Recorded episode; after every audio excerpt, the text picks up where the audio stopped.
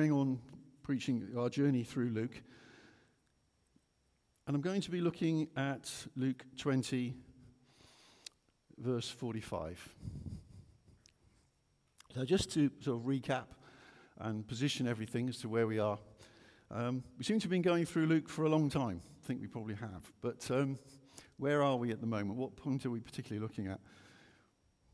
We're looking at the time where Jesus is still in the temple. So he's taken the temple back. He stopped the religious leaders getting in there. He's effectively overthrown what they were doing. And he's controlling it because he goes there every morning. He preaches and teaches all day. He doesn't let them in. They can't get back to doing things how they used to do it.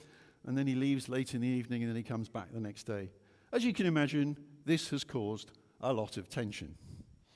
A lot. of tension, because it's going on day after day after day, and he's outwitting them every time. Whatever they try, whatever they try and do, he defeats them or he confuses them.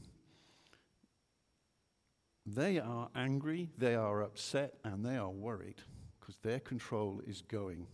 It's slipping away, and they can't tackle him head on. So they're getting kind of desperate. There's a tension building within them. Also, Jesus knows it's coming to an end. Jesus knows that he can't go on like this. This period of holding the temple and of teaching is, is narrowing. It's gonna, this is probably the last occasion we have um, where he, he says something. Then there's a few more things which we think were said over a period of time. And then he leaves the temple. So we're getting cl- very close to the end. Jesus knows that within a few days, less than a week, he's going to die. You know, it's all going to turn. He's going to be crucified. We know where that's going. He's going to die for us. He knows what's coming. So I would imagine, even though he's God and he knows what he's doing and he knows what he's going to do and he knows he'll be coming back, he's human. And he's going to go through tension. He's going to be agitated. He's going to be anxious. He's going to know everything that we would have known. I mean, we've all been in situations where time scale is narrowing, isn't it? We've all been there at some point in our life. Something's going to happen and the time scale is narrowing. And you know that feeling that comes up as you get closer and closer and closer. And things become more urgent. Things become more important. You become more direct in the way you do things. You become more focused in what you do with your time. And that's the situation that we've got now. It's coming to a point. It's rising up to a point where something is going to happen. So that's where we are. So if you look at uh, whatever medium you're using, I'm old-fashioned, I'm still reading a Bible, but uh, it's actually disconcerting for preachers now because you have no idea whether you're playing some computer game or Candy Crush or whatever, or um, ordering something on Amazon, or, you know, ordering your lunch, you know, or whether you're actually looking at your Bible, no idea. But wherever it is, I'm actually looking at Luke twenty, verse forty-five. While all the people were listening, Jesus said to his disciples, "Beware of the teachers of the law. They like to walk around in flowing robes, and they love to be greeted in the marketplaces and have the most important seats in the synagogues and the places of honor at banquets. They devour widows' houses, and for a show they make lengthy prayers. Such men will be punished most severely." And then it changes gear, and it says, "As he looked up, Jesus saw the rich putting their gifts into the temple treasury. He also saw a poor widow put in two very small copper coins. 'I tell you the truth,' he said, 'this poor widow has put in more than all the others. All those people gave their gifts out of their wealth, but she gave out of her poverty and put in all that she had to live on.'" Now, those verses are familiar to us. Matter of fact, I think the um, the story is obviously paraphrased of the widow's mite quite often, isn't it? And we, we, it's used a lot. And often we treat them as two completely separate things. There was Jesus doing his usual, having a go at people in authority, being critical, and then we take a completely separate thing and we think, oh yeah, and then there's the story of the widow who puts in all she has. But I don't think they are separate. I think Luke put them together like that deliberately. Because what he's trying to do is contrast. It's a compare and contrast between two completely different characters. Two different things. On one hand, you have the scribes, and on the other, the widow. So why was he warning about the scribes? Why was he having a particular go at them? Well, we know he didn't like anybody in religious authority anyway. The key word there was religious. He didn't want anything to do with that and was incredibly critical of it. But these people in particular were like the visible face of it. They walked around in their flowing robes. They like to dress up. They like to be seen. They like to be honored. They like to um, have, it says, have all the places of honor, you know, the best seats at the table, the best food in the house, you know, have people fawn over them and make a special thing about them. They wanted all of that. And they got it by their status and the authority that that status gave them in society. And they would make long, pious prayers, and people would look at them and think, whoa, you know, they would be showing off. It was an act. But what Jesus was saying to them was, you're not like that, really. Actual fact, you're crooks. It's all false. It's hypocrisy. Because underneath, it says you are devouring widows' homes. What it meant by that was in those days there was no welfare state, there was no support network, and women had no status, and widows were the lowest of all because they had no man to look after them. So a widow was a very vulnerable person. At the cross, one of Jesus' last acts was to hand his mother to John because he said, you know, I want, he was effectively saying, please look after my mother, because that's what you needed to do. And yet these people were in religious authority, and they would exploit the widows. They would exploit the widows for hospitality, for food, um, and actually take money off them. They would be supposedly looking out for their interests, and they weren't. They were corrupt. They were ruining them. And Jesus was saying, that's what these people are.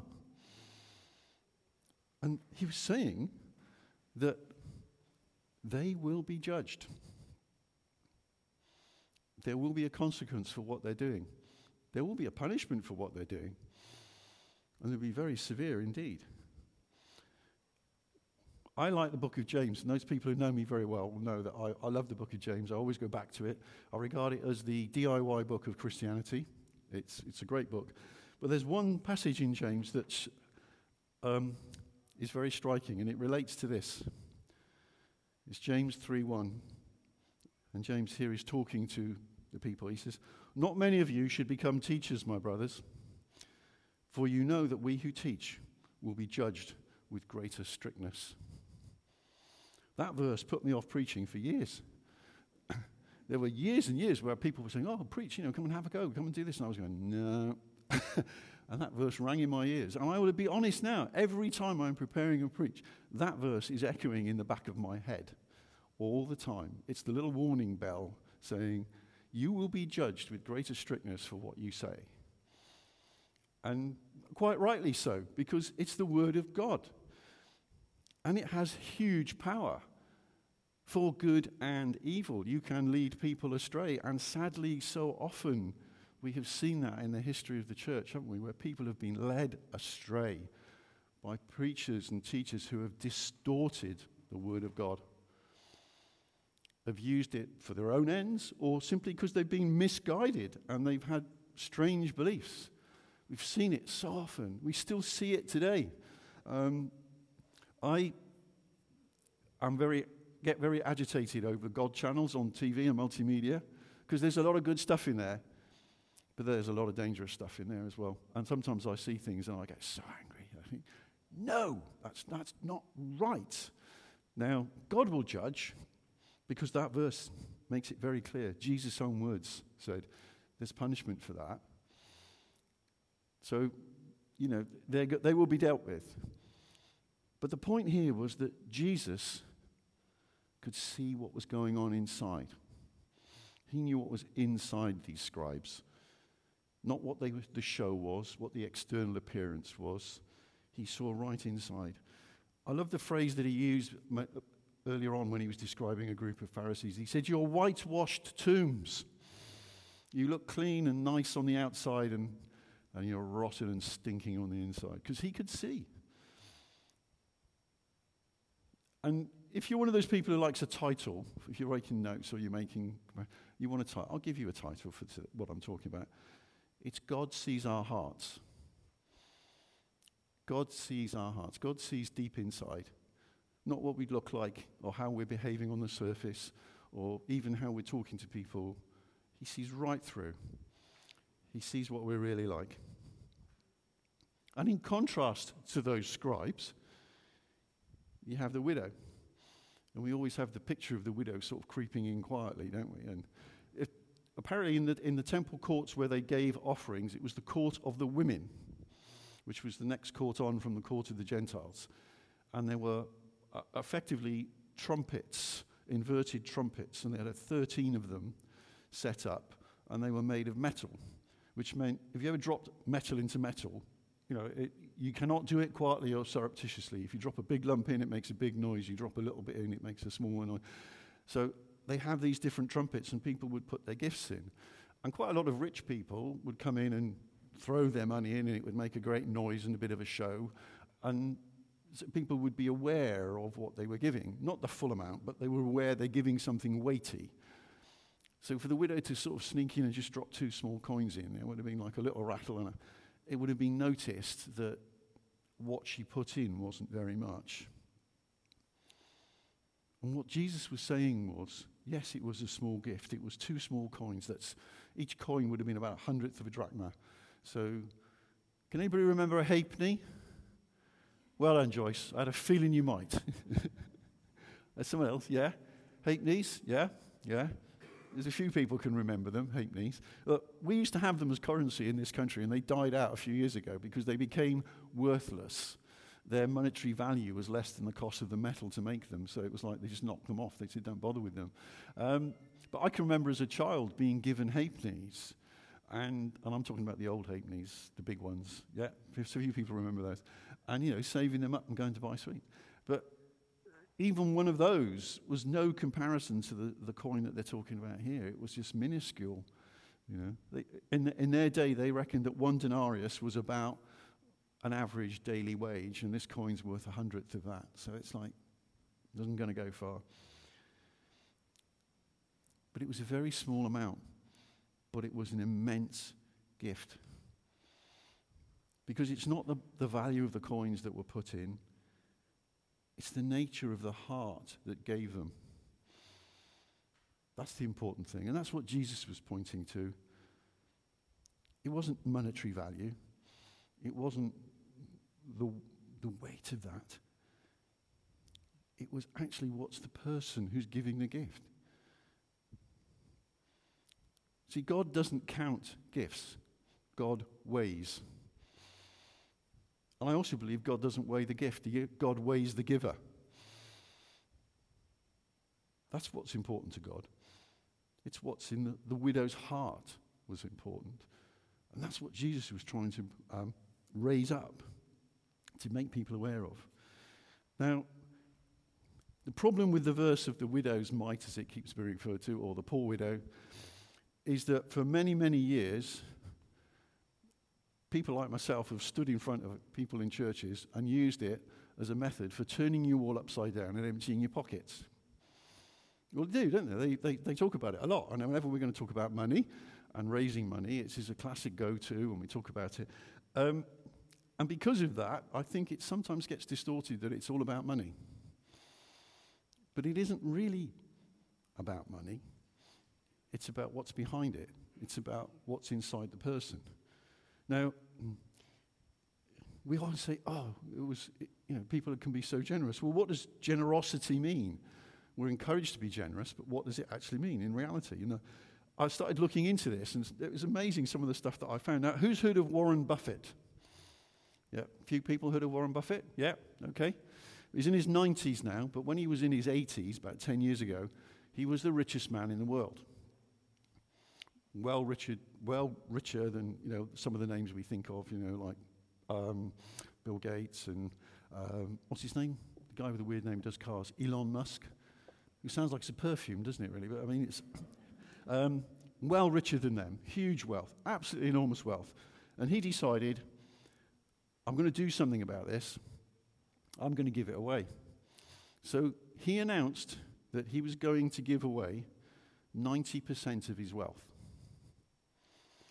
And that was a lot. That was bigger than a lot of countries. It was huge, absolutely huge. But because he didn't have the, as he said, the time or the ability to do it himself, what he was going to do was donate the vast majority of it over the next period of a few years, because he couldn't do it all in one go, to the Bill and Melinda Gates Foundation, because they do charitable work all over the world, and he thought, right, I'll, I'll give it to them. And it, the tone of the interviews, because you can't hide that, can you? I know we like to be philanthropic quietly, but you can't hide eight hundred fifty billion dollars of donation. People notice when that amount of money moves. Um, the press were all over him, and he was trying to avoid it, but he kept being interviewed. But he came up with some amazing quotes, absolutely amazing quotes. Um, someone s- said to him, um, you know, will you be okay giving all this money away? And I remember him saying to this woman, he said, young lady, I will manage. Um, because he still had fifty billion dollars in his pocket. So, I mean, yeah, he'll manage. You know. Um, but they were saying, oh, how, you know, how could you be so generous? And he then stopped and said, I'm not generous. They said, well, but you're giving all this money away. And he said, I am not generous. And you could see they couldn't understand what he was saying. And he said, look, generosity is not about what or how much you give. It's about what you give up. And he said, I'm not giving up anything. He said, in actual fact, I'm making my life better because I don't have to worry about this now. I'm going to, you know, it's not my problem. I'm not going to worry about it anymore. And um, they said, well, what about your children? What about your family? And he went, no, that's a very interesting question. And he turned around and said, it's very difficult when you're rich. And he said, I want to give my kids enough money so that they feel that they could do anything. But I don't want to give them so much that they feel like they don't have to do anything. And isn't that interesting? It's like, I want to strike this balance between, yes, they've got some comfort and security, but not that they just sit around and do nothing. But it was, I just loved that his attitude to all this wealth, because he would say, actually, I'm not really being generous with it. Because what he was saying is that true generosity costs. Mark Twain had a wonderful quote. He said, generosity is often inversely related to wealth. And isn't that true? We often find people with less give up more, much more. And it's costing them to do it as well. It's affecting them. You know, that widow gave up everything she had. And that's what Jesus saw, was her heart, what she was giving up. Now, people always then go off onto, the, oh, yeah, well, what about giving up? Well, should we give? The answer is yes. We are Christians. We believe in God. We should give. It's it's it's just, that's the way it is. You know, you can faff about with it, but no, we give. And we should we should give. And then they say, well, how much should you give? And the answer is, well, God doesn't really make that clear. I mean, there is a guideline in the Old Testament about tithing, which is ten percent. So how much should you give? But it's each for us to make our own decision in our own hearts, our own conscience, our own relation with God. Yes, we should give. But what we do after that, I don't know. I can't give you a guideline. But I can give you some general principles. And um, I found this quote by C S Lewis, which I thought was, was just lovely. This, is, this was back, oh, eighty years ago, when asked about um, giving, he said, I do not believe that one can settle how much one ought to give. I'm afraid the only safe rule is to give more than we can spare. In other words, if our expenditure on comforts, luxuries, amusements, et cetera is up to the standard common among those with the same income as our own, we are probably giving away too little. If our charities do not at all pinch or hamper us, I should say they're too small. There ought to be things we should like to do and cannot do because our charitable expenditure excludes them. True generosity has a cost. I thought, yeah, that's absolutely right. You are being generous when you don't do something, when you give up something, when you forego doing something to give a gift, to give money. And I can go on for hours of all the examples I've heard of people who've done things like that, given up a new kitchen for, you know, giving money to famine relief, or uh, giving up a new car to put into a building fund, all sorts of things. You know, and I'm sure you can too, but it's the cost element, because that's the thing that's important. Just giving what you can afford, fine, thank you very much, you know, but it's not really costing you. Um, I remember listening to C J Mahaney. Some of you might remember, an American pastor who was very popular a few years ago. If you ever get a chance to listen to any of his stuff, I know he's, he's, you can get him on YouTube and podcasts and things, do so, because he's the only person I've ever listened to in the space of fifteen minutes has had me falling off my chair with laughter and crying my eyes out. Because he can take you on an emotional journey that is exceptional, but make a point. And I remember him talking about giving, and he came up with his classic quote that he said, he's an American, he said, "I can't say this in America, but I can say it to you because I'm in England. Giving should make your bum squeak." Now, we all know what he meant. We all understand. It's that, oh, that's a bit uncomfortable. But he said that's true giving. It's giving, and there's a cost, and there's a risk, and there's a, oh, you know, it's making me a bit uncomfortable. It should lead to a denial of something, something that you might have done, or would have liked to have done, or would like to have bought. What it really is, is trusting God. It is trusting God with the money he's given you anyway. And and I, I know in our exp our experience with with giving, there have been occasions where, I, I mean, many of you relate to this, I had a fluctuating income. It was never guaranteed as flats. It would go up and down. There were bonuses. There was this, there was that. There was all sorts of things that could alter. So from time to time, I could earn very well, and there were times when it could get a bit hairy, and there were some times where it got very hairy. And yet we made a decision that what we gave was fixed. It would not fluctuate. And we stuck to that. And there were a few times where we thought, the sensible thing is to cut back on giving, because that will give us more funds. And we sort of went, no, we won't. And do you know what? Did we go hungry? No. Did the kids go without food? No. Did we lose our home? No. Did disaster strike? No. You know, because God has honored that. And that's only one little example, but I can think of hundreds that people have told me where they've trusted God. It's the only bit in the Bible I'm aware of where God actually openly says, "Challenge me, and I will bless you for it." So we know those principles. We understand those. The thing is, I think there's something much more important than money, much more. And it relates to what Jesus was talking about. It's what's in our hearts. You see, it's relatively easy for us to give money, relatively easy. We live in the West, we're affluent. If you live in this country and you live in a local authority property and you live on benefits and you're on the breadline, you're still richer than ninety percent of the people in the world. That's just a fact. You are. So, I mean, when you look at it globally, giving money is relatively easy. In actual fact, most of us can afford to give. We might think we can't, but we can. In actual fact, many of us will give money rather than do something.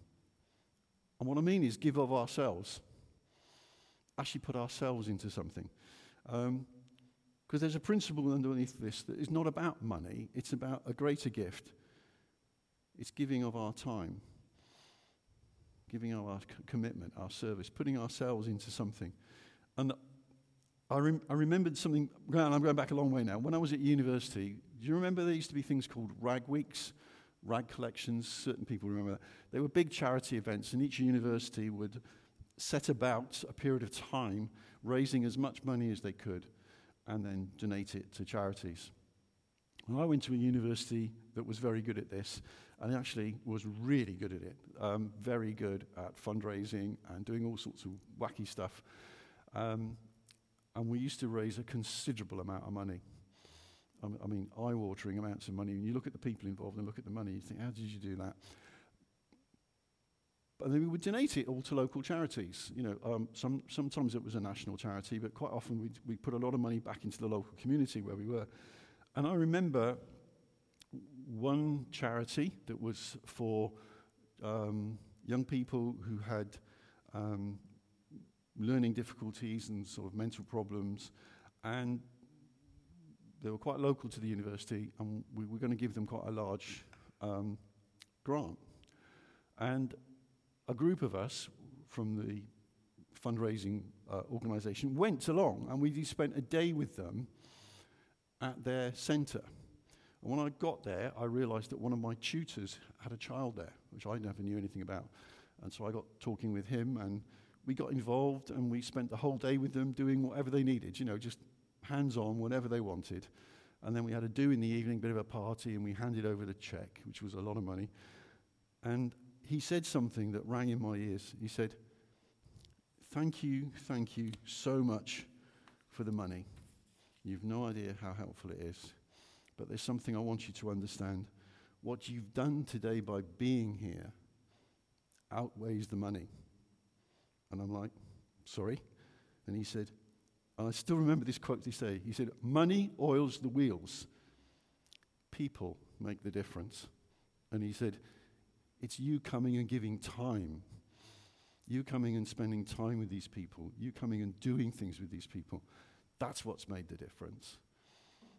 And time and time again, those verses, that, that's come back to me. And I've been dealing with lots of charities. I've been involved with charities for a long time. The church itself is, is a charity. Um, and that principle is true. The money oils the wheels, and we thank you for it. But it's the people that make the difference. It's what the people give of themselves that makes a difference. It's the impact. We sit down, and I, I can think of an example here. If we look at the things we would like to do in Odeum and Church Crookham, if you all were super generous and, and doubled the funding that we get, we couldn't do them. And the reason we couldn't do them is that it's not actually about money. It's about people being available to do them. And all charities will tell you the same thing. Most of what they need to do is it's what people do. It's the time people give. It's the giving of themselves.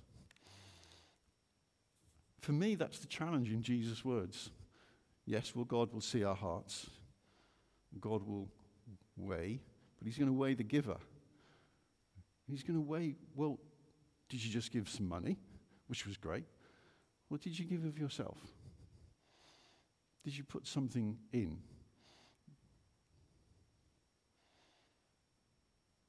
It's very challenging, isn't it? See, Warren Buffett could give away eight hundred billion dollars, and it made absolutely no difference. Because he didn't give of himself. He just gave money.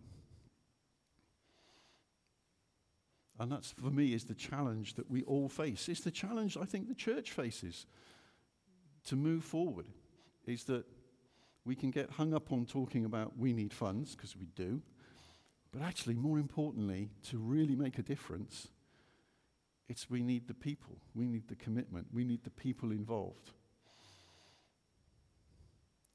And just remember, it's God weighs our hearts. He sees what we're like. He knows what's going on inside. I'm going to uh, stop there. I think Shimon has got another song, um, and we'll finish there. And can I ask, I urge you, um, God's put something on my mind which I don't want to share, but because it's not appropriate. But if you need prayer for anything today, will you, you please come and, and, and get prayed for. I'll pray for you, I'm very happy to, but even if you don't want to do that with me, please, you know, if, God, if God's touched you this morning, and I know he has, I just have that knowledge that he has, please just don't think, oh, that was interesting, and walk off. Please, please, please, respond to the, spirit, the prompting of the Spirit, and get prayed for. Father, I just thank you that you're a God who cares, and a God who provides. And I thank you for your amazing provision for each one of us. Thank you for what you've done in our lives. And I just pray, Lord, would you give us all a generous heart? Would you touch us, Lord God, and help us to be generous in all things, not just with our money, but with ourselves, with our time. I just ask you, Lord God, to use us. Use us powerfully, I pray. In Jesus' name. Amen.